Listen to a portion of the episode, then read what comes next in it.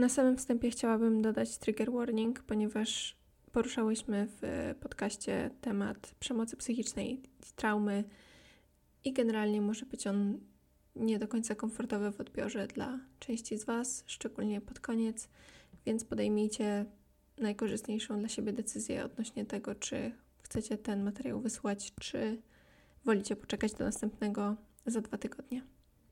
Cześć, nazywam się Ola Skwirudy, witam Cię w kolejnym odcinku mojego podcastu. Dzisiaj gościnią y, odcinka jest Paulina Danielak, z którą próbowałyśmy się umówić na ten podcast po prostu miesiącami, ale udało się, mamy to.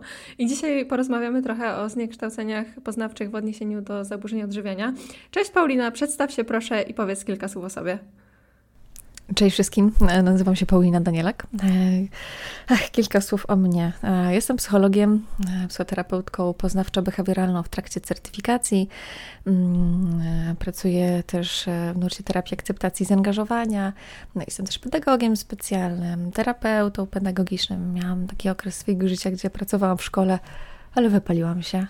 Teraz prowadzę swój, swój gabinet, występuję w różnych miejscach, raczej prowadzę warsztaty i szkolenia, ponieważ mm, tych miejsc na indywidualne konsultacje już od dłuższego czasu nie ma, e, więc skupiam się na takiej mm, wsparciu psychoedukacyjnym i rozwojowym e, właśnie większych grup, a więc grup warsztatowych. Mhm, super, dziękuję bardzo. Akt w ogóle, akt w ogóle uwielbiam i coraz więcej aktu się w ogóle pojawia też w treściach takich dostępnych dla psychodietetyków, dla osób gdzieś tam pracującym z pacjentami z zaburzeniami odżywienia, więc wszelkie takie ciekawostki czy nowinki, jakie rzucasz gdzieś na story, zawsze są mega interesujące. Ale u Ciebie na profilu można w ogóle spotkać przekrój wielu jakby treści, wielu różnych treści. Jesteś też zajawiona psychosomatyką, z tego co kojarzę. Mhm. Tak, tak, ponieważ e, jestem też e, właśnie w trakcie szkolenia na providera TRE, czyli Tension Releasing Exercises, ale również rozpoczynam szkołę Somatic Experiencing. Jestem po kursie intro i właśnie rozpoczynam, rozpoczynam szkolenie. Mm, także e, tak, tak, tak. I wszelkie metody pracy z ciałem. Myślę, że jeżeli miałabym opisać swoje podejście, to ono byłoby takie integrujące. Integrujące pracę poznawczą, a więc pracę, to o czym będziemy też dzisiaj mówić, o zniekształceniach, e, przekonaniach, e, o schematach poznawczych, ale również taką pracę z, z ciałem, bo uważam, że to jest mega, mega gdzieś tam ważne, mm, czy wręcz konieczne w niektórych przypadkach, bo no nie chcę robić tutaj spoilerów do naszej, do naszej rozmowy, e, ale po latach pracy w gabinecie zauważam, że łączenie e, właśnie kontekstu psyche i somy jest, e, jest najbardziej mhm. efektywne. E, więc wracając do tematu dzisiejszego odcinka. W zaburzeniach odżywiania mamy do czynienia z licznymi zniekształceniami poznawczymi, ale być może część słuchaczek, słuchaczy ten termin usłyszy po raz pierwszy, albo y, mogło być też tak, że termin gdzieś tam się przewijał, ale nie do końca wiemy o co chodzi. Czym są te zniekształcenia poznawcze i jakie rodzaje możemy wyróżnić? To są pewne nawyki myśleniowe, które nabyliśmy w toku rozwoju. Pewne sposoby myślenia o sobie, o innych, na które patrzymy na świat, na siebie, na innych poprzez pryzmat naszych przekonań. Nabywamy w toku rozwoju różnego rodzaju nawyki, uczymy się myśleć. I w zależności od tego, co chłoniemy, to też nabywamy pewne sposoby myślenia. Myślę, że takie, ja myślę, że ludzie myślą, no, często z niekształceniami, ich rodzajów jest bardzo dużo. Mamy tak naprawdę różne klasyfikacje. Myślę, że jak nie wpiszemy w Google, na jaką stronę nie wejdziemy, tam troszeczkę to się będzie poniekąd różniło nazewnictwo. Ale e, niezależnie od tego, jak to nazwiemy, chodzi o pewien system naszych własnych zniekształceń. A więc na przykład mam tendencję do katastrofizowania. I to jest już jeden z rodzajów właśnie zniekształceń. Więc katastrofizuję, więc dostrzegam tylko te najgorsze możliwe konsekwencje, czy to najgorsze, co się tylko może zdarzyć w danej sytuacji. Więc tak, nie, no na pewno mi się nie uda, no na pewno wszystko pójdzie źle, bo skoro dzisiaj mi się nie udało, nie, no to, to nie wiem, zawsze będzie. To już trochę też e, taka nadmierna generalizacja, więc mamy różne, różne rodzaje tych zniekształceń, ale koniec końców chodzi o to, że nie jesteśmy no, przy faktach, ale jesteśmy przy pewnych opiniach, patrząc na świat. Czyli, ok, sytuacja językiem faktów. Dzisiaj, nie wiem, na spotkaniu biznesowym rozlałam kawę tak, na osobę, z którą rozmawiałam, czy dzisiaj w trakcie pracy źle kliknęłam, wiem, tak, wysyłając projekt, stało się to i to, zapomniałam wpisać to i to. Szef przyszedł, powiedział: Paulina, e, zapomniałaś tego zrobić podniesionym głosem. No, to jest język faktów. E, a ja byłam zdenerwowana przy tym. Język takich opinii, opisowy, do którego mogło dochodzić zniekształcenia, to na przykład dzisiaj miałam najgorszy dzień swojego życia. E, wszystko, co mogło pójść nie tak, poszło nie tak. Jestem beznadziejna w swojej pracy, jak zawsze coś mm, mm, mm, rozwaliłam. No, jak zawsze źle, nie wiem, zrobiłam to i to. Szef był na mnie wściekły, na pewno mnie nienawidzi. Pewnie chce mnie zwolnić.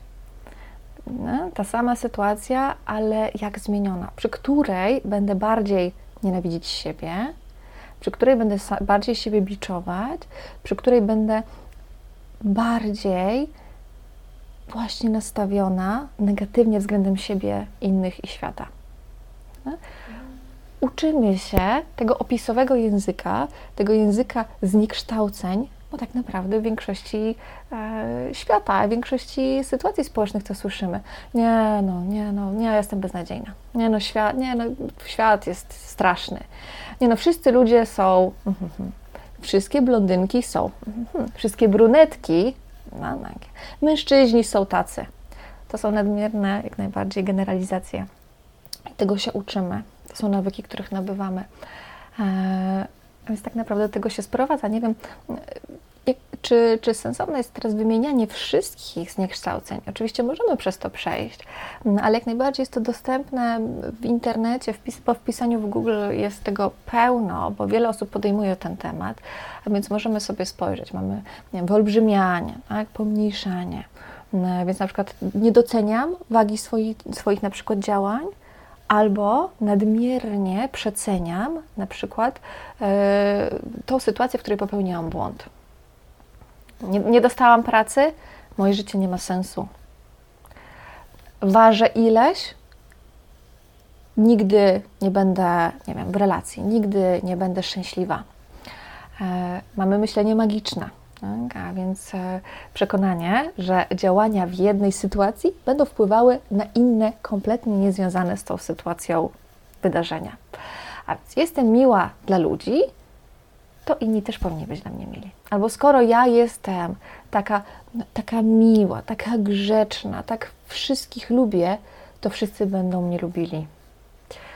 E, jak tylko będę chuda, chuda, nie wiem, jakkolwiek to brzmi, to moje życie będzie wspaniałe, ludzie będą mnie uwielbiali, znajdę, nie wiem, miłość, cudowną pracę i tak dalej. Czytamy w myślach często ludziom, to też jest kolejny, kolejny przykład zniekształcenia, czytanie w myślach. E, wróćmy do tego szefa czy szefowej.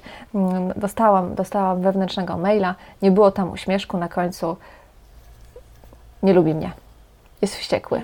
Chce mnie zwolnić. To koniec. No a więc czytamy, czytamy w myślach komuś, e, chociaż tak naprawdę językiem faktów nie mamy do tego dostępu.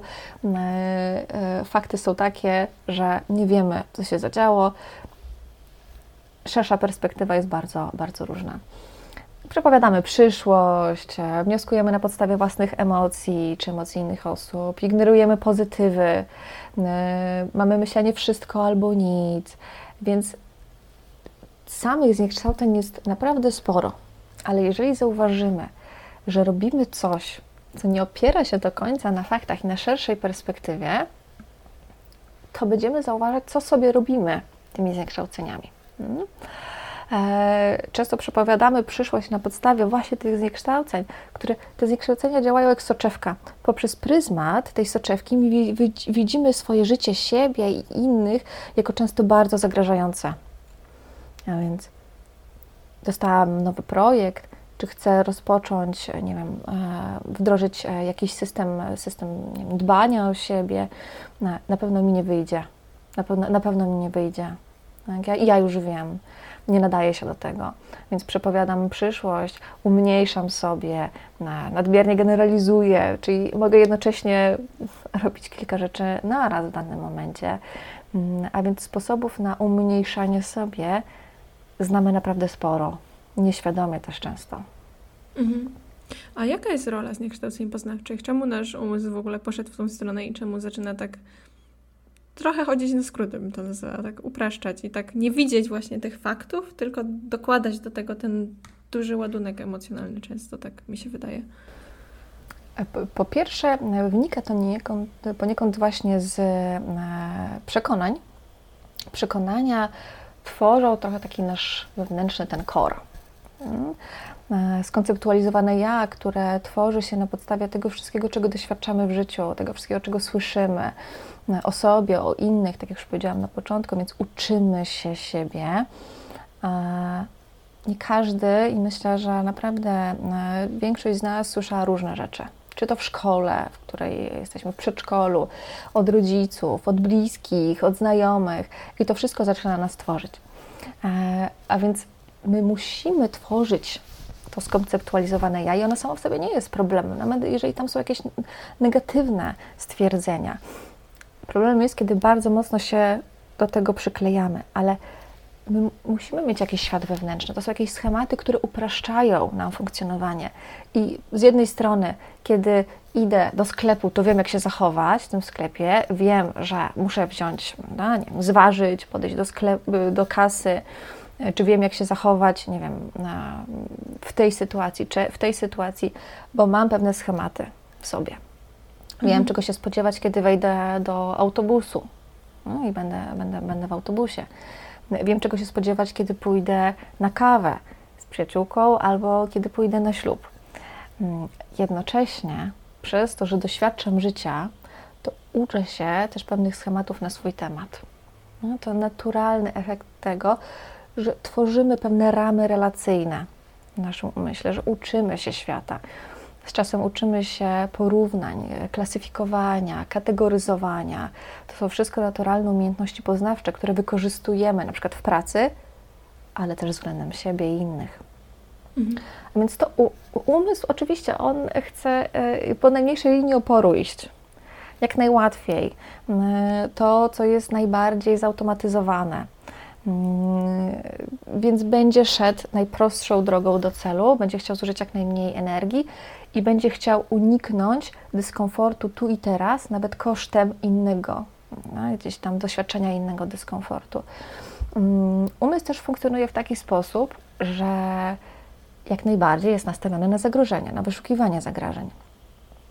I on został tak naprawdę do tego stworzony, bo pamiętajmy, że mamy mózgi naszych przodków nadal, e, którzy musieli przeżyć w dżungli, którzy musieli przeżyć w lasach. Mm, I żeby przeżyć, to bardziej efektywne było przekazywanie sobie, ok, tam trzeba uważać, bo tam, nie wiem, tak, chodzą wiem, niedźwiedzie. Czy tu trzeba uważać, bo to jest, nie wiem, taka, taka inna grupa ludzi, no, która jest, że tak powiem, na mnie przychylna um, i walczymy ze sobą. Więc raczej opowiadali sobie te trudne rzeczy, żeby wiedzieć, czego uniknąć. Człowiek też miał być nastawiony na zagrożenia e, i uważny, bo to dawało tutaj nam to, że mogliśmy przeżyć. E, I przekazywanie genów jest w przyrodzie najważniejsze.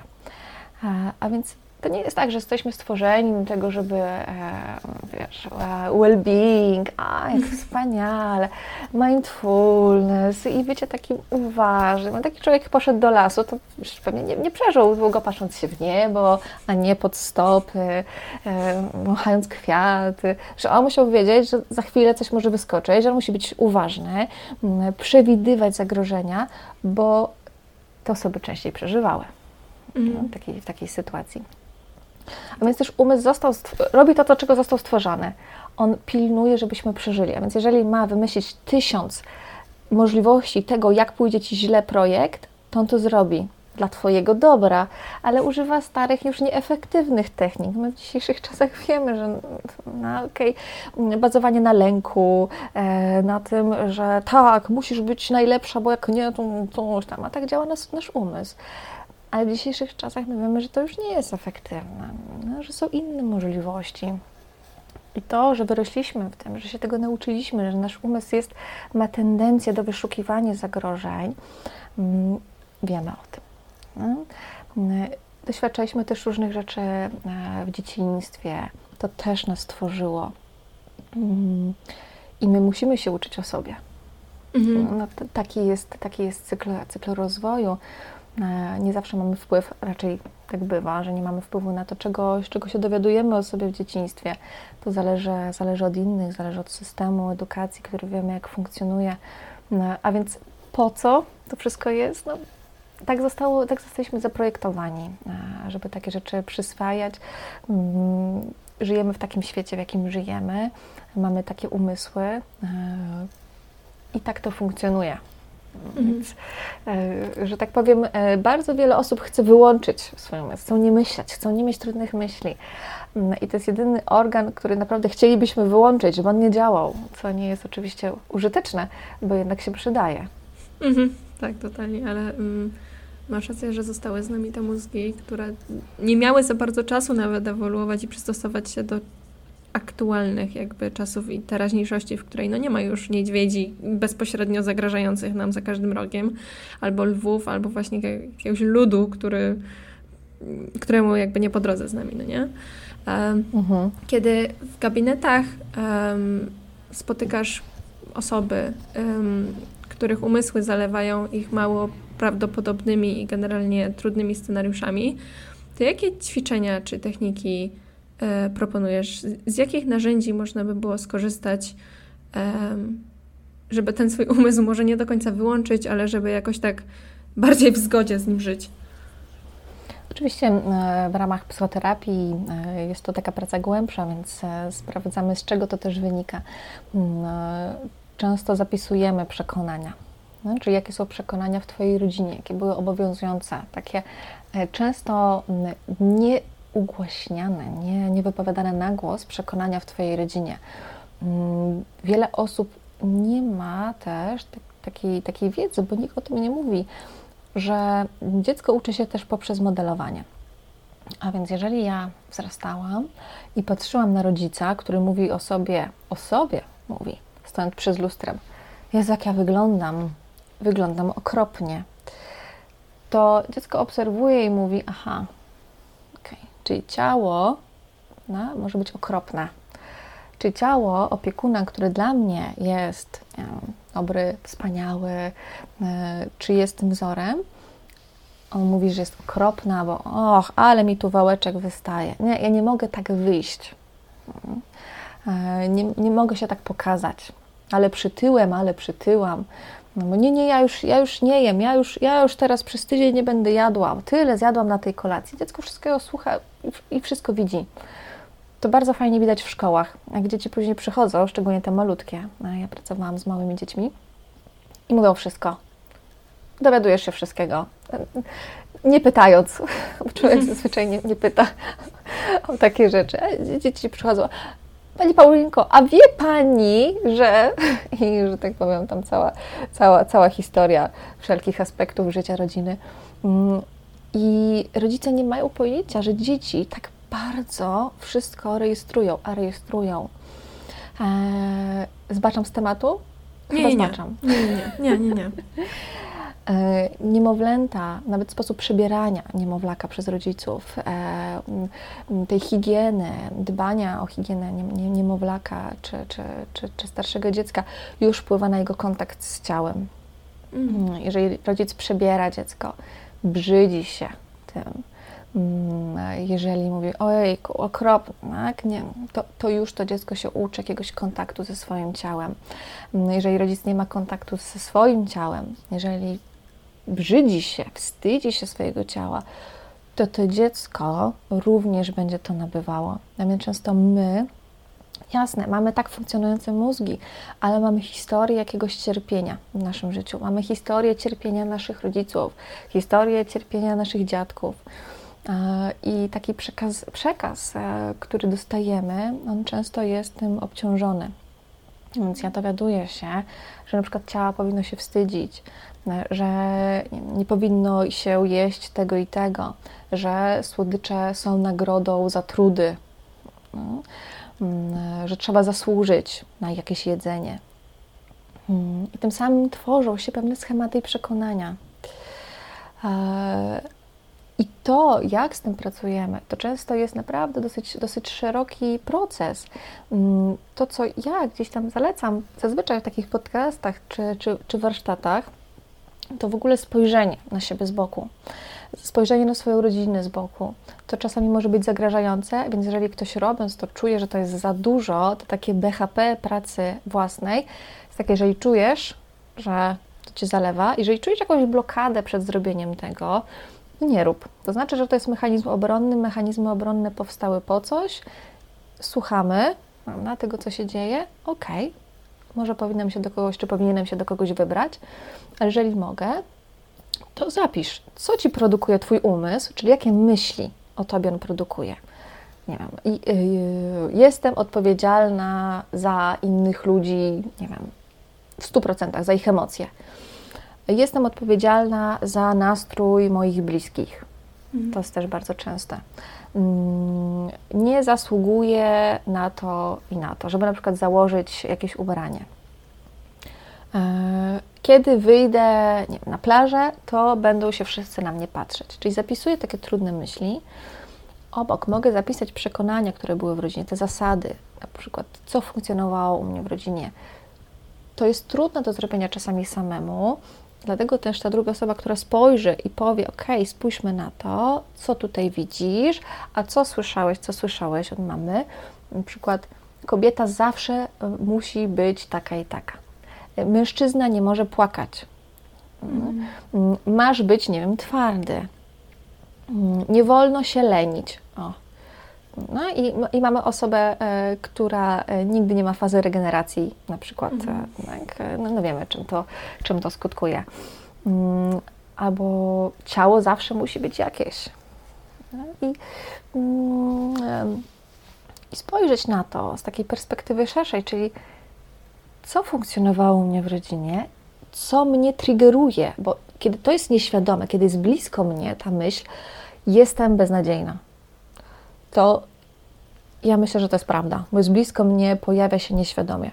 Jeżeli zapiszę i powiem tak, ok, w moim umyśle pojawia się taka myśl, taka historia na temat tego, że jestem beznadziejna, to, to już inaczej to brzmi. Już jest to troszeczkę dalej, dokonuję dyfuzji, oddzielam się, bo zauważam, że mój umysł produkuje takie rzeczy poprzez pryzmat być może historii cierpienia mojego życia. Tak? Bo słuchanie na temat tego, że nie wiem, też to nie jest często wprost, ale otrzymywanie kar cielesnych, no, tak bywa. E, otrzymywanie kar e, emocjonalnych, no, gdzie rodzic nie odzywa się do mnie przez jakiś czas, bo zrobiłam to i to. E, to również będzie wpływało na pewne zniekształcenia, bo dziecko zawsze pomyśli o sobie, że jest niewystarczające, a nie o rodzicu, bo z biologicznego punktu widzenia, jeżeli dziecko jest zależne od rodzica, od opiekuna, tak samo jak w przyrodzie zwierzęta, to to byłoby ogromnie, to byłoby zagrażające pomyśleć, że ktoś, od kogo jestem zależna, moje życie jest zależne od tej osoby, żeby dała mi pożywienie, dała mi schronienie. Jeżeli ona jest zła, to to byłoby ogromnie przerażające. Dlatego bardzo często dzieci internalizują, czyli włączają w siebie i stąd pojawia się na przykład wstyd, taki toksyczny, patologiczny, czy e, poczucie, że to ja jestem zła, no, poczucie, że ja jestem niewartościowa. To jest efekt doświadczenia e, gdzieś tam właśnie mm, przemocy psychicznej czy przemocy fizycznej, mm, e, właśnie, właśnie, właśnie w rodzinie. Z tego też powstają zniekształcenia. Różnie z tym pracujemy, mm, ale pewno zauważając, jeżeli to nie jest gdzieś e, tak mocno głębokie, jeżeli czuję, że mogę sobie, mm, chcę zauważyć po prostu swoje myśli, to mogę je zapisać. Mogę zapisać, zobaczyć, co się dzieje, jak te myśli wyglądają. E, czyli mogę zapisać datę i godzinę, miejsce, mogę sobie zrobić taką tabelę. Co powiedział lub zrobił mój umysł, żeby mnie zaczepić? W stylu, aha, Paulina, znowu odpoczywasz? No, nie, nie, nie, nie, nie wolno, do pracy. Zobacz, jak inni na Instagramie pracują. Zobacz, jak inni dodają te rolki, te posty. Mogę potem zobaczyć, jak zmieniło się moje zachowanie przy tym, czyli okej, okay, napinam się, spina mi się brzuch. Jakie koszty poniosłam? Czyli zaczynam przeglądać Instagrama i wkurzać się, że inni tyle dodają, a ja nic. Czyli zobacz, jestem w zablokowaniu, ale jednocześnie dysocjuję, czyli trochę się od tego odsuwam, próbując zająć umysł czymś innym, ale nie przechodzę do użytecznych działań. Czyli albo powiedzenia, porozmawiania ze sobą, użycia argumentów przeciwnych, zauważenia, że okay, mogę odpoczywać, położenia się na macie, czy zrobienia tej rolki, ale dysocjuję przeglądam, wkurzam się, miele te myśli mm. i mogę potem spróbować czegoś innego. No, czyli mhm. zauważam, co jest nieużyteczne, bo my przy tych myślach często podejmujemy, podejmujemy nieużyteczne działania. No, bardzo często umysł chce tu i teraz trochę się od tego odsunąć, patrzy krótkoterminowo, a nie długoterminowo. No, on za wszelką cenę chce uniknąć dyskomfortu tu i teraz, tego, którego najbardziej się boi. Hmm, oczywiście to na najgłębszych poziomach e, bazuje na różnych, na różnych kwestiach, ale zapisuję myśli, jak reaguję, czego mogę spróbować no, mhm. innego tutaj. Czyli co jest nieużyteczne, a co może byłoby bardziej użyteczne dla mnie? Nie w kwestii na przykład produktywności, bo to też jest często zniekształcenie u niektórych osób. Muszę być taka produktywna łatwo wpaść w akcie, e, w ogóle w CBT, psychoterapii poznawczo-behawioralnej, właśnie w ten kontekst tego muszę być produktywna, no to muszę robić tylko użyteczne rzeczy, tak mówi akt. Nie, to, to nie do końca jest tak. Mhm. Um, więc e, w, ja lubię to łączyć z takim poczuciem bycia łagodnym dla siebie, troskliwym, mm, bo kiedy ja mówię sobie takie różne trudne rzeczy, tak biczuję siebie, to często nie zauważam, że to ja tego słucham. Mhm. Czyli pytanie, czy powiedziałabyś to, co mówisz sobie pod tytułem Jezu, jaka ja, używając jeszcze często brzydkich słów, jaka ja jestem leniwa, nie, szczerze, po prostu ja jestem beznadziejna, um, nie wiem, nic mi się w życiu nie, nie udaje, Pytanie, czy, czy jakbyśmy usiadły na kawie, to czy byś mi to powiedziała? Paulina, jesteś beznadziejna. Nie no, spójrz, spójrz, na, spójrz na siebie. Błagam Cię, zobacz jak Ty wyglądasz. Nie pomalowałaś się na nasze spotkanie? Mm. Pewnie byś się poczuła dziwnie. No, teraz, teraz się uśmiechasz, bo to brzmi w ogóle kuriozalnie, żeby coś takiego komuś powiedzieć. Ale my sobie takie rzeczy mówimy. Mm. Na właśnie w aspekcie tych rolek, o których wspomniałaś, był niedawno taki trend, być może go widziałaś, jak ludzie wrzucali zdjęcie takie swoje gdzieś tam z dzieciństwa po paru sekundach, mhm. uświadamiając sobie, że te rzeczy wszystkie, które mówią, mówią też do siebie. I niektórych ten trend jakoś tak bardzo poruszył w ogóle, bo zdali sobie sprawę z tak właśnie podstawowej rzeczy, że no cholercia, nikomu byśmy czegoś takiego nie powiedzieli, a sami siebie gdzieś tam bombardujemy tego typu komunikatami każdego dnia, nierzadko wielokrotnie. Bywa, że od razu tak. do wieczora. E, pozwól jeszcze, że wrócę tylko do wątku a propos rodziny, bo y, wspomniałaś, że tak, taką jakąś techniką, którą się dzielisz często na warsztatach, jest właśnie to, żeby te myśli po prostu zapisać, pooglądać, żeby spojrzeć w ogóle na siebie z boku i spojrzeć w kontekście tej rodziny też. No bo jakby nie było, spędzamy tam, w tym jakby systemie bardzo dużo lat swojego życia tak bezpośrednio, ale wspomniałaś o czymś w ogóle super ważnym, co też wydaje mi się istotne w kontekście pracy psychodietetycznej, y, czyli spojrzenie na te komunikaty i na te zasady niewypowiadane na głos i te nie bezpośrednie, tylko to, co ty czułaś, że powinnaś, co ty czułaś, że było od ciebie wymagane, to wydaje mi się, że jest w ogóle strasznie trudne do uchwycenia, jeśli my w ogóle nie wiemy, na co zwracać uwagę. No bo o ile werbalne komunikaty często też zapadają w pamięć i są takie trudne i w ogóle wiążą się z trudniejszymi w odczuwaniu emocjami, tak te niewerbalne to jest jakby dużo takiej pracy umysłowej do w ogóle odkopania. Jakby, czemu ja na przykład dzisiaj mam problem z tym właśnie, żeby ciągle y, kierować się gdzieś tam w stronę pracy? Czemu czuję tak ogromne y, wyrzuty sumienia na przykład właśnie, kiedy odpoczywam? No nie ten przykład, który przytoczyłaś. E, w kontekście słuchaczek tego podcastu wyobrażam sobie, że e, to niezadowolenie z ciała też mogło się skądś wywiązać i też być może był tam jakiś model wcześniej to obserwowanie, o czym wspominałaś. Jasne i to, to często, w ogóle szukanie przyczyn, ludzie mają tendencję do szukania przyczyny, bardzo chcieliby znaleźć przyczynę różnych, e, tego, co się dzieje w ich, w ich życiu. Mm, I poniekąd mamy pewne, pewne hipotezy, ale trudno jest uchwycić jedną rzecz, powiedzieć, ok, to mhm. w tym momencie ta osoba zrobiła to i to, ale to jest raczej sekwencja różnych, różnych zdarzeń, tego, co obserwujemy, tego, co robi nam Instagram. Mamy badania mówiące o tym, co robi Instagram młodym dziewczynom, mm, e, TikToki, nie TikToki, to czym są zalewane, czym jest zalewana młodzież. Mm, e, jeżeli mają przy tym wspierające środowisko, które może dać im wsparcie, które może im pokazać alternatywę, to ok, a ile, ile osób takiego wsparcia i takiego środowiska nie ma. Mhm. Więc no, to, to, to, to, wszystko nie jest tak zero-jedynkowe, że powiemy, ok, to wynika z tego, ale to jest, to jest wiele różnych aspektów. Jednak to, jak traktujemy ciało w przestrzeni publicznej, tak, mm, traktowane było ciało w naszej rodzinie, mm, wśród bliskich, wśród znajomych, w parce znajomych, to wszystko y, będzie poniekąd kształtowało nas i nasz obraz, bo mm, dziecko rodzi się niczego nie wie o świecie i o sobie. Jeżeli przynosi, no ja lubię ten przykład, e, kiedy dzieci przynoszą obrazki, a zawsze przynoszą. Dlaczego dzieci mówią, mama spójrz, tata zobacz. No to, to okej, okay, jasne, chcą uwagi, ale one chcą informacji zwrotnej. No, przynoszą wszystko. Zobacz, jak zrobiłam. No i mogę powiedzieć, wow, ale kreatywnie zrobiłaś tutaj zapałek, tak? Tutaj wymyśliłaś, żeby to wsadzić, to powstał jeżyk.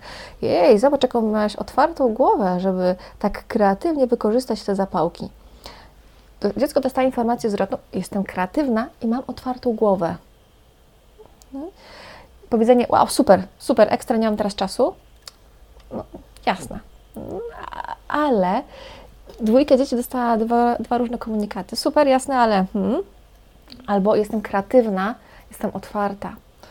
Dziecko, no to, jest to, z czego się często śmieją, to, że dziecko mówi, mama, mama, po, popatrz. I no, no i nie wiem, robi coś, co jest, wiesz, takie totalnie, totalnie, nie wiem, proste, tak, dla dorosłych, czy mówią, tak, tak, super. Ale to dziecko chce informacji zwrotnej. Tak naprawdę chce uwagi i informacji zwrotnej. Ale ty wymyśliłaś ta, ten, ten skok, ale chodzisz, wow, wow, zobacz, jaka, zobacz jak tutaj to, to, to robisz. No i nazywam to w jakiś sposób dziecko. E, kiedy dostaję obrazek, mogę wziąć jakiś element, powiedzieć, zobacz, jak tutaj wykorzystałaś kolor żółty i pomarańczowy, by pomieszać i narysować to słońce. O, to słońce jest teraz takie żywe, widzę, że naprawdę masz oko do kolorów. No więc mogę używać, no i mogę mówić mu wspierające komunikaty. Pytanie, ile z nas w szkole słyszało takie komunikaty? Pała. Dwuja, znowu się nie nauczyłaś. No pięknie, szóstka, szóstka. No pięknie, pięknie. Test zdany na szóstkę. A spójrzcie na kogoś tam. Ona zawsze tak się uczy. Hmm. Hmm. To już jest ogromna informacja zwrotna dla dzieci. Dzieci w pierwszej klasie, które pamiętam, jak chowały swoje sprawdziany, żeby inne nie widziały, jeszcze nie było ocen. To jest w ogóle ściemą, bo nadal jest A, B, C, D i dziecko, które dostało D, chowało w pierwszej klasie podstawówki, chowało swój sprawdzian, żeby inne dzieci nie widziały, bo już czuło wstyd. Mm. No i pytanie, no, no po co? Mhm. Po co to robimy e, dzieciom? Ale tak wygląda system edukacji, to też trzeba powiedzieć na głos. I my jako dorośli często o tym nie pamiętamy, ale też byliśmy tak warunkowani. Więc Pytanie, to również e, to również wpływa na nasz obraz siebie.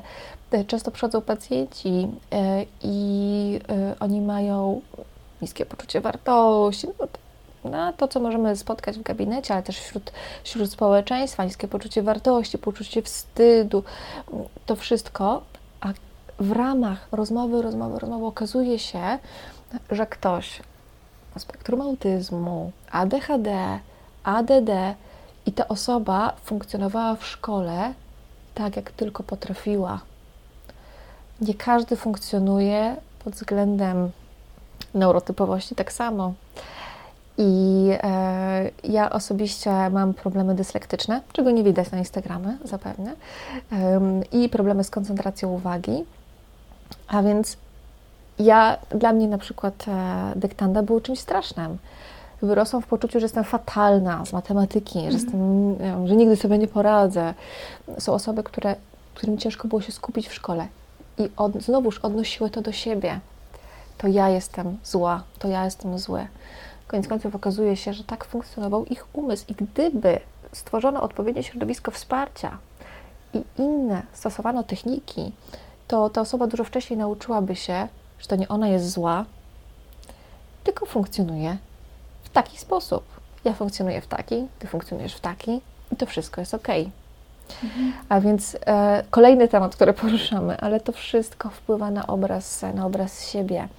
Mm, ty poruszyłaś tutaj, wrócić do tego tematu mm, tych komunikatów niewerbalnych. Mm, jem coś, e, i nie wiem, ktoś się na w jakiś sposób patrzy, a znowu jesz, nie wiem, tak, to no głodna jestem. Znowu jesz? Znowu jesz? Znowu jesteś głodna? Wiesz, to pyta- warto monitorować siebie. Jeżeli idę, zjadłam coś, a jem to w ukryciu, a potem idę do kosza i chowam, tak żeby nie było widać, co wyrzucam. E, kiedy robię rzeczy, które zauważam, że mnie napinają, to to jest sygnał, to jest bardzo ważny sygnał z ciała, dlaczego tak się dzieje. Mhm. Dlaczego funkcjonowanie w dniu codziennym, jedzenie, patrzenie w lustro, ubieranie się mm, czy odpoczywanie jest powiązane z takim napięciem i z takim biczowaniem siebie. Mhm. A jakich takich sygnałów czy reakcji z ciała można by wypatrywać, jeśli chodzi o coś, co pojawia się najczęściej albo co mogłoby być potencjalnie najłatwiejsze do uchwycenia dla osoby, która zaczyna w ogóle obserwować swoje ciało? Wspomniałaś o brzuchu, o jakimś takim ścisku brzucha? E, to będą w ogóle napięcia w ciele. E, okay. Ile osób, tyle różnych napięć. Mhm. E, napięty kark, plecy, barki, szczęka, e, brzuch, nogi. Tak naprawdę każdy mięsień ciała może być w jakimś miejscu zablokowany poprzez stres, poprzez to, co się tak naprawdę dzieje. Ale bardzo często mm, są osoby, którym towarzyszy SIBO, IBS, mm, Hashimoto, PCOS, to bardzo częste, częsty zestaw, czy problemy, problemy hormonalne w ogóle, wysoki kortyzol, no to będzie wszystko, co będzie towarzyszyło e, temu. Ty w kontekście gdzieś tam e, psychodietetycznym, dietetycznym, no na pewno e, gdzieś tam też te osoby, które zgłaszają się, mają jakieś wyniki badań. No tak, hormony, nie hormony, więc to, to w badaniach też, też wychodzi, ale mm, również takie to ciężko jest do zauważenia tak naprawdę na, na początku, bo jeżeli x lat żyję w napięciu, to to staje się moją normą. I często, kiedy jestem z pacjentem czy pacjentką i pytam się, a jak ty oddychasz? I jest taki, wiesz, takie, mm, oddycham? I okazuje się, że osoba, wiesz, nie porusza się zupełnie. Gdzieś tam delikatnie, albo tutaj oskrzelikami, albo tylko odrobina brzucha się rusza a całość jest jak klatka, zamknięta. Płuca nie poruszają się w ogóle, brzuch w ogóle się nie porusza. I okazuje się, nie oddycham. Albo robię to tak, że tego nie widać prawie w ogóle. Okej. Okay. Pójdźmy za tym. I powoli, powoli odkrywamy. Mm, a jak, a jak Twoje plecy? Przeskanuj swoje ciało, co się dzieje. To ok, czasami nie czuć, bo jeżeli, powiedziałam, żyjemy w jakimś stanie x czasu, to to staje się normą. I nie wiemy, że można funkcjonować inaczej, że ciało może się rozciągnąć, że y, mogę wziąć oddech. Też myślę, że y, ty również pewnie zauważasz to, osoby, które przychodzą, które mają taki problem z obrazem samego siebie, samej siebie, przekonaniami, każą siebie też poprzez aktywność fizyczną, która jest bardzo intensywna często. I ta osoba mówi, no tak, ćwiczę jogę, ale ta yoga również na swojej intensywności może być zażynaniem siebie. Mm, ktoś biega, ćwiczy na siłowni, ale to są tak intensywne e, treningi, że my również znowuż są biczowaniem siebie. Czyli albo mm, wracam, mam na przykład stresującą pracę, wracam do domu, dojeżdżam się sama myślami, na tymi przekonaniami, kiedy nikt nie widzi, no to teraz ja Ci tutaj pokażę. Idę na siłownię i dojeżdżam się ćwiczeniami. A więc funkcjonuję w wysokim pobudzeniu, jestem wysoko na tej osi e, pobudzenia, mm, cały czas w aktywacji układu nerwowego do walki albo ucieczki. Przychodzi noc, ciężko mi zasnąć, śpię mhm. snem płytkim, nie wypoczywam, mm, e, czasami zasypiam, ale to jest taki sen przerywany, albo śpię bardzo głęboko, ale budzę się nadal fatalnie wykończona, zmęczona. Kolejny dzień, znowu aktywizacja szybka. Nigdy nie schodzę na moment takiej koregulacji, wyciszenia, gdzie organizm wypoczywa, regeneruje się, gdzie może być w kontakcie z, ze sobą i z innymi. Oso niektóre osoby nigdy nie są e, tak naprawdę w takim momencie wypoczynku. Odpoczywają, ale to nie jest odpoczynek. Mhm. Więc będą cały czas w pobudzeniu, nawet nie wiedzą, czy zagrażające tak naprawdę może być odpoczywanie, więc taki well-being instagramowy, ja też to dodaję, też dodaję, no, odpocznij, zadbaj o siebie, ale tu jest taka gwiazdka. Są osoby, dla których zejście z aktywizacji, pobudzenia, walka, ucieczka, czyli z mechanizmów obronnych, będzie zagrażające. A więc są osoby, które przeżyły różnego rodzaju traumy, mm, na przykład kompleksowe traumy. No I te osoby nie będą mogły samoistnie zejść do stanów wyciszenia, bo to będzie dla układu nerwowego tak dużo, że to będzie zagrażające.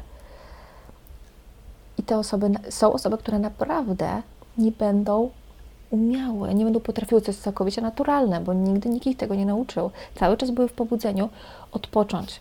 Więc często ktoś dostaje zalecenie, odpoczywaj, a on mówi, Jezu, Jezu, ale jak to Ja nie mogę, ja nie mogę. Mm, I mechanizmy obronne będą działały po coś, to jest bardzo ważne. E, no właśnie, to, to, to jest mój umysł teraz działa na 200%. Na 200%. Mhm. E, tutaj poruszam, widzisz, tysiąc różnych aspektów, ale jest okej, żeby też zrozumieć, jeżeli coś mnie blokuje, to coś mnie blokuje. Mhm. No, I warto się temu przyjrzeć. A jeśli by pomyśleć właśnie o osobie, która jest tak chronicznie pospinana, w sensie tak jak powiedziałaś, była tak długo spięta, że to stało się normą i tak naprawdę ciężko nawet jest te spięcia w ciele zlokalizować, albo ciężko jest nawet uświadomić sobie, że jest się w tym stanie przewlekłego pobudzenia i tej aktywizacji, no bo to się stało już jakby wiesz, yy, codziennością, to co można by było zaproponować takiej osobie, żeby funkcjonowało jej się, nie wiem, lepiej, żeby doszła do jakiegoś takiego momentu, w którym to ciało zaczyna się trochę rozluźniać, bo powiedziałaś, że zejście takie całkowite było, mogłoby być zbyt po prostu trudne i że ta osoba mogłaby nie mieć pojęcia, jak to robić, ale czy jest w ogóle szansa, jest opcja, że te osoby zejdą z tego stanu pobudzenia? Mm, y, y, znaczy powiem Ci tak, ciężko powiedzieć, że tak, na pewno, e, albo że mhm. nie, nigdy, nie, nie, nie uważam. E, uważam, że każde ciało ma um, przestrzeń do uczenia się tego przepływu, mhm. e, do mieszczenia różnych rzeczy. I to jest ok, jeżeli tego w tym momencie nie potrafimy. Czasami bywa to wręcz zagrażające, więc BHP znowu nie, może dojść do zalania. Znaczy, ja tak bardzo chcę coś odpuścić, tak walczę z tymi mechanizmami obronnymi. Na szczęście ciało jest tak mądre, że nam samym raczej nie da.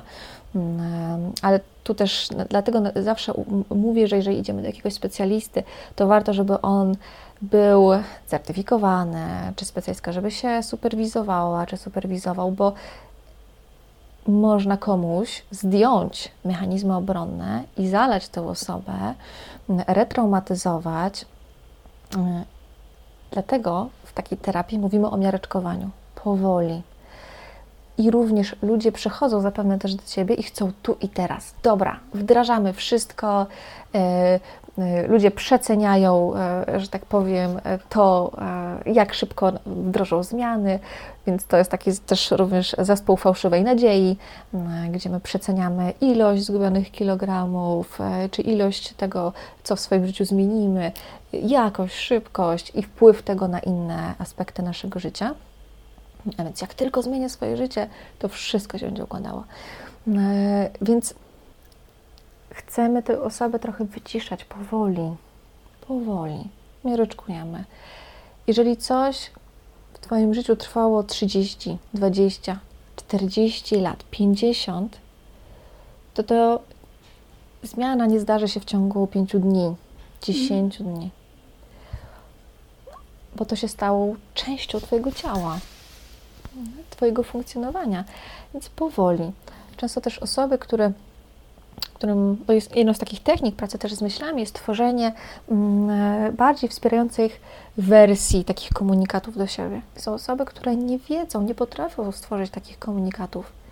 I zawsze mówię, to ok, jeżeli nikt nigdy nie nauczył cię, jak mówić w języku troski dla siebie, to ty nie znasz tego języka. Gdybym teraz kazała ci, Olu, powiedzieć do mnie coś po chińsku, nie wiem, może się uczyłaś, ale zapewne nie, i bym powiedziała, powiedz coś po chińsku, no, powiedz, kocham siebie po chińsku. Powiedziałabyś, a powinna, ja nie wiem. Jakbyś uczyła się języka, uczyłabyś się go powoli. No, I tak samo jest z komunikatami względem siebie, z troską dla siebie. To zrozumiałe, że nie potrafisz tego, bo nikt cię tego na przykład nie nauczył. Hmm. A więc to ok, żeby uczyć się tego teraz, powoli.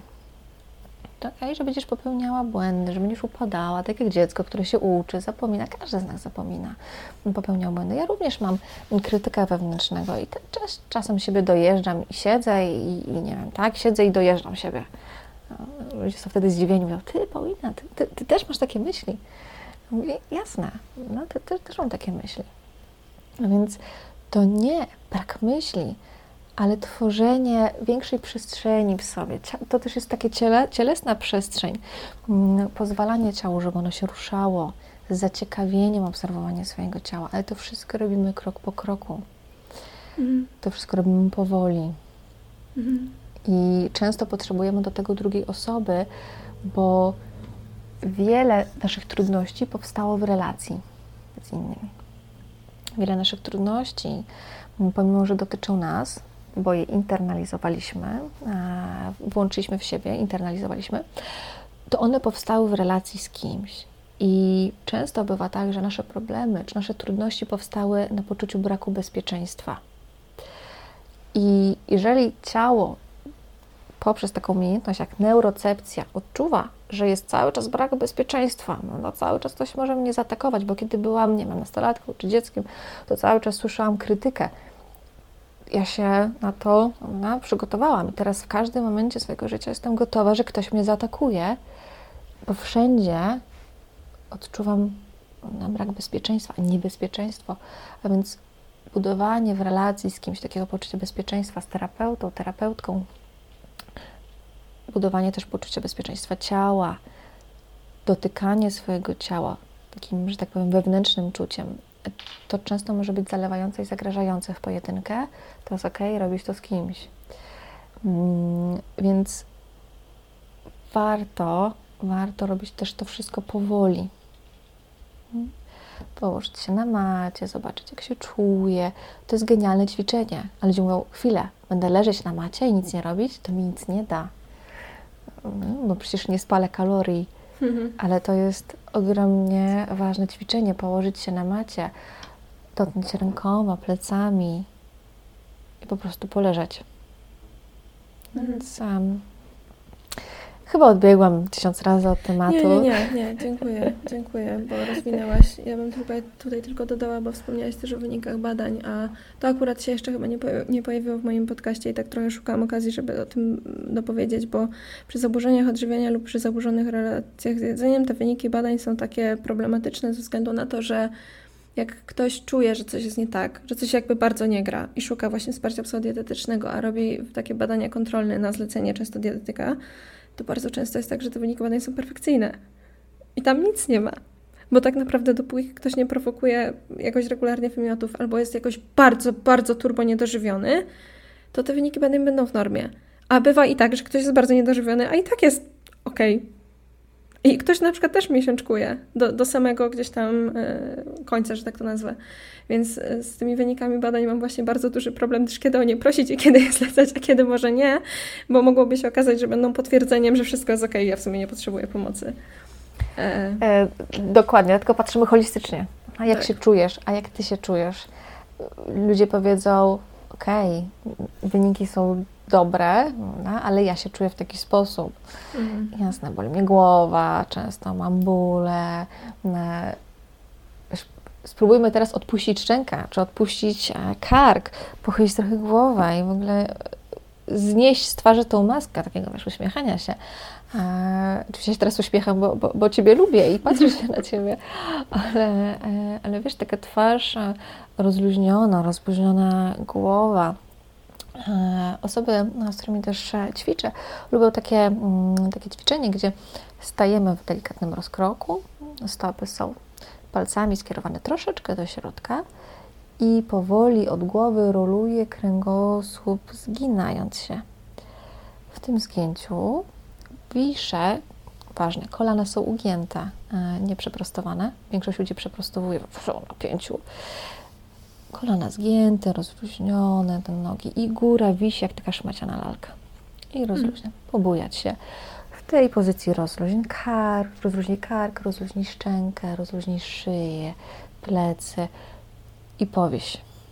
Mm. Opadnij. I wiele osób doznaje wow. No. kiedy ostatnio ktoś robił takie ćwiczenia?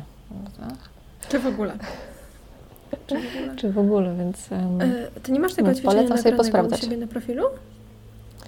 E, ja mam e, chyba inne nagrane. Nie, tego chyba nie mam, ale chciałam je nagrać. E, tylko muszę pa, pa, papryka mojego poprosić, żeby, żeby wystąpił w roli, w roli, że tak powiem, tutaj aktora, modela. Ale masz też jakieś takie związane z uziemianiem chyba, z tego co kojarzę. Tak, tak, gruntowaniem. Mhm. Tak, tak, tak, gruntowaniem właśnie. E, chciałam jeszcze zapytać na sam koniec, e, bo zahaczyłaś o wątek, który wydaje mi się, że będzie bardzo ważny dla słuchaczek, e, bo mówiłaś o karach cielesnych i o karach emocjonalnych w kontekście doświadczenia po prostu przykrości gdzieś tam w wcześniejszych latach. I wspomniałeś, że jednym rodzajem kary emocjonalnej mogło być na przykład nieodzywanie się. Tam chyba jakąś nazwę w ogóle po angielsku, która mi teraz gdzieś tam wypadła z głowy. Mhm.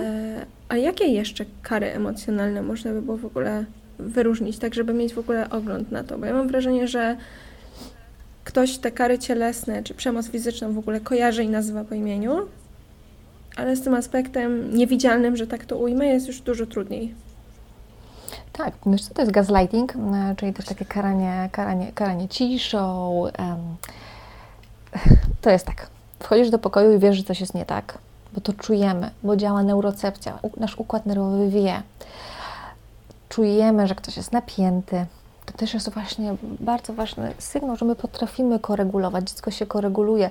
Rozregulowany dorosły to będzie rozregulowane dziecko. Bo dopasowujemy się, koregulujemy do układów nerwowych innych osób, ale inni mogą się do nas. No dziecko oczywiście nie ma takiej umiejętności, koreguluje się do dorosłego. Więc wchodzę do pokoju, rodzic jest napięty, jest zły. Pytam się, co się stało? Nie no, wszystko ok. Ale ja wiem, że jest nie okej. Okay będę dopowiadać, będę oceniać siebie. Natychmiastowo na skali pobudzenia wzrastam, jestem napięta. E, będę w toku rozwoju budować różne mechanizmy obronne, żeby sobie z tym radzić. E, wszystkie zwierzęta, wszystkie ssaki mają takie mechanizmy obronne, na przykład łaszenie się. Będę próbowała być taka, taka miła, taka dobra, taka grzeczna, żeby tylko uniknąć kary. To wszystko jest całkowicie zrozumiałe. Tak robią psy i wszystkie inne zwierzęta bo chcemy uniknąć kary, bo to jest ogromnie trudne, boimy się. E, może będę unikała, będę siedziała u siebie w pokoju.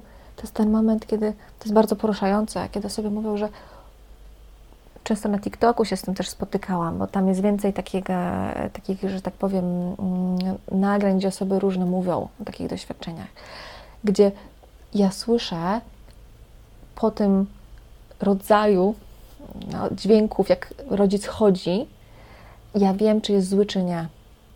I zobacz, jak układ nerwowy, jak człowiek uczy się, że nawet dźwięk, mhm. różny dźwięk chodzenia rodzica może być zagrażający albo nie. Słyszę to chodzenie, które oznacza, że ktoś jest zły i napięty i już jestem pobudzona.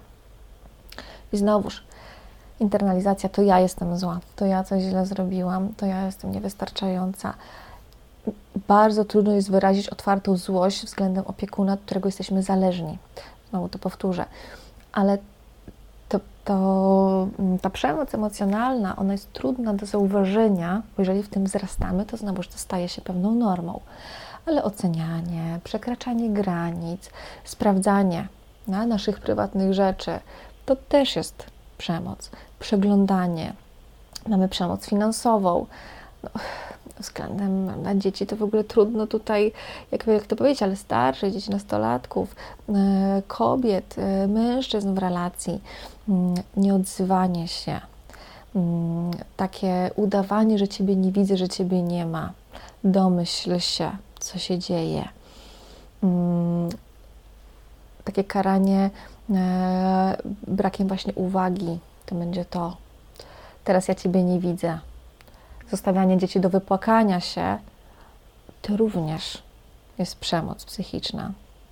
Mm, wielu rzeczy z naszego dzieciństwa możemy nie pamiętać, ale e, myślę, że edukowanie o przemocy jest bardzo ważne, jest trudne, ale jest bardzo, bardzo ważne. Kiedy ja zrobiłam rolkę e, czy na, na, na TikToku o gaslightingu, o karaniu przemocą, ta rolka w ogóle miała, ja nie wiem, tam było ileś milionów wyświetleń i okazało się, że to jest jakieś odkrycie na, dla ludzi. Wiele osób pisało, dostałam ogrom wiadomości, gdzie osoby pisały, dzięki ja tak robiłem, czy tak robiłam, i dopiero teraz zauważyłam, bo to u mnie w domu było normalne, albo dziękuję Ci, mogłam to pokazać komuś z moich bliskich, powiedzieć, to jest to, co robisz.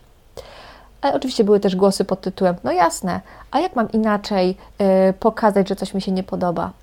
I zobacz, no, no, manipulacja, no to jest przemoc.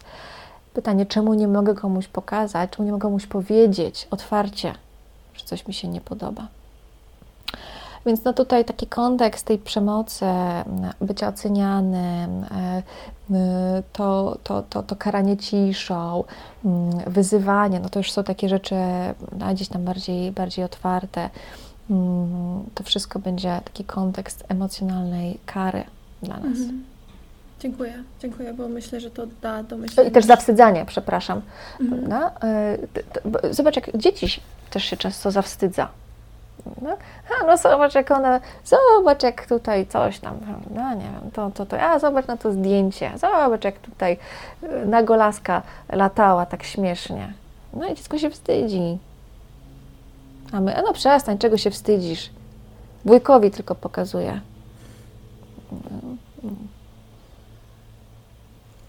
Szkoda, że nie mam nagrania wideo, żeby widzieć też nasze miny w tym momencie. No. jako już dokończenie i uzupełnienie. Ale dziękuję Ci bardzo. Myślę, że ta końcówka zdecydowanie da do myślenia i też właśnie rzuci trochę światła na ten ciemny kącik tej przemocy psychicznej, mm. ten, tej, tej kary emocjonalnych, o których się nadal bardzo mało mówi. Nie wiem, czy na świecie, czy, czy w Polsce, ale e, wydaje mi się, że też znacznie łatwiej jest zwracać uwagę na rzeczy, które potrafimy nazwać i kiedy w ogóle właśnie wie się, na co w ogóle możemy zwracać uwagę. Oczywiście i to jest ogromny krok do uwalniania siebie z tej klatki przekonań, bo dla mnie, tak kończąc, a domykając to przekonania, zniekształcenia, tworzą pewną klatkę. Dopóki my jej nie widzimy i nie zauważamy, to siedzimy w kącie. Ale ja mogę, to jest realne. Praca oczywiście to jest proces. I to się nie zadzieje w przeciągu, nie wiem, jednego dnia, jednej nocy. Ktoś patrzy na mnie i mówi, Paulina, ty, to, to, to, to i to. I mówię, okej, okay, ale przeszłam 11 lat pracy.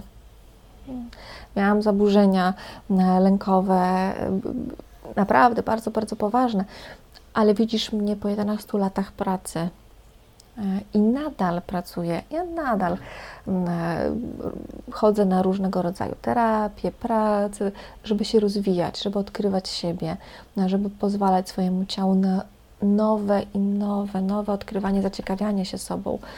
E, myślę, że pierwszy krok to zauważenie tego, co się, że, że, że tak jest. Nie muszę w to wchodzić głęboko sama, bo to jest trudne. To też nie chcę zachęcać tej osoby do jakiegoś takich głębokich analiz, bo to może być zagrażające, ale zauważ siebie, okej, okay, coś mnie gniecie gdzieś. To co mogę zrobić? I tutaj jest różna tak naprawdę kwestie. Psychoterapia, y, ACT, CBT, Somatic Experiencing. Y, TRE nie jest terapią, ale to są naprawdę też fajnie wspierające y, ćwiczenia. Metody lowenowskie. To wszystko będą jak najbardziej. Mamy tyle różnych technik, którymi możemy się zaciekawiać, odkrywać siebie. Grupowe zajęcia łagodnego ruchu są czymś wspaniałym gdzie jest grupa, która nie ma ciśnienia na. E, dlatego uwielbiałam chodzić na gimnastykę dla seniorów, bo naprawdę tam to jest taka wspierająca grupa. Naprawdę nie ma tam ciśnienia, dobra, Jola, bierzesz teraz 20 kg na, bicka, ale okej, okay, nie wykonałaś ćwiczenia? Jasne, Jasne, zrób to na tyle, na ile potrzebujesz. Ktoś odpoczywa, ktoś wszedł w środku, ktoś wyszedł w środku. Tal, wszyscy mają totalny luz. Są na w zgodzie. E, ale taka grupa pracy z ciałem, często takich intuicyjnych e, ćwiczeń, to też jest naprawdę bardzo wspierające. Mhm. Ja się zaśmiałam, jak powiedziałeś o gimnastyce dla seniorów, bo za każdym razem, kiedy jestem po dłuższej przerwie od ruchu po prostu z różnych względów i czuję się jak drewniak, to pierwsze co robię, to odpalam senior workout i to są wspaniałe w ogóle formy tak. bycia sobie, bo tam, tak jak mówisz, tam nie ma takiej spiny i to nawet właśnie w tych materiałach takich, wiesz, YouTube'owych, ogólnodostępnych, to jest w ogóle inna narracja i totalnie inny vibe niż się spotyka na, jakby w innych przestrzeniach. Oczywiście i ci ludzie są prawdziwi. Mhm. Są prawdziwi, są są, jakkolwiek to zabrzmi, może to słowo nie jest odpowiednie, ale są naturalni, normalni w tym. No, nie ma takiego poczucia, nie no, musisz przyjść na trening, to musisz się, nie wiem, zmęczyć, zrobić to, to musi, musi być progres. Progresem często jest to, że ja pozwalam sobie czegoś nie zrobić mhm, na treningu. Tak, tak. I, I to będzie ogromny progres albo że idę na siłownię i zamiast niszczyć siebie, co też robiłam w swoim życiu, mam, mam, dużo zdjęć, mam, mam dużo zdjęć z, z, z, siłowni z tamtego okresu, mm, e, to naprawdę to, to było niszczenie siebie. Mhm. To było, wiesz, te, te historie, może na następny podcast no, na temat picia oleju, e, wiesz, żeby dobić kaloriami e, i jedzenie takich ilości, gdzie wiesz, ulewało się dosłownie, no ale trzeba, nie? bo przecież e, trzeba podbić mięśnie. Mhm. No, to, to na pewno nie było w zgodzie.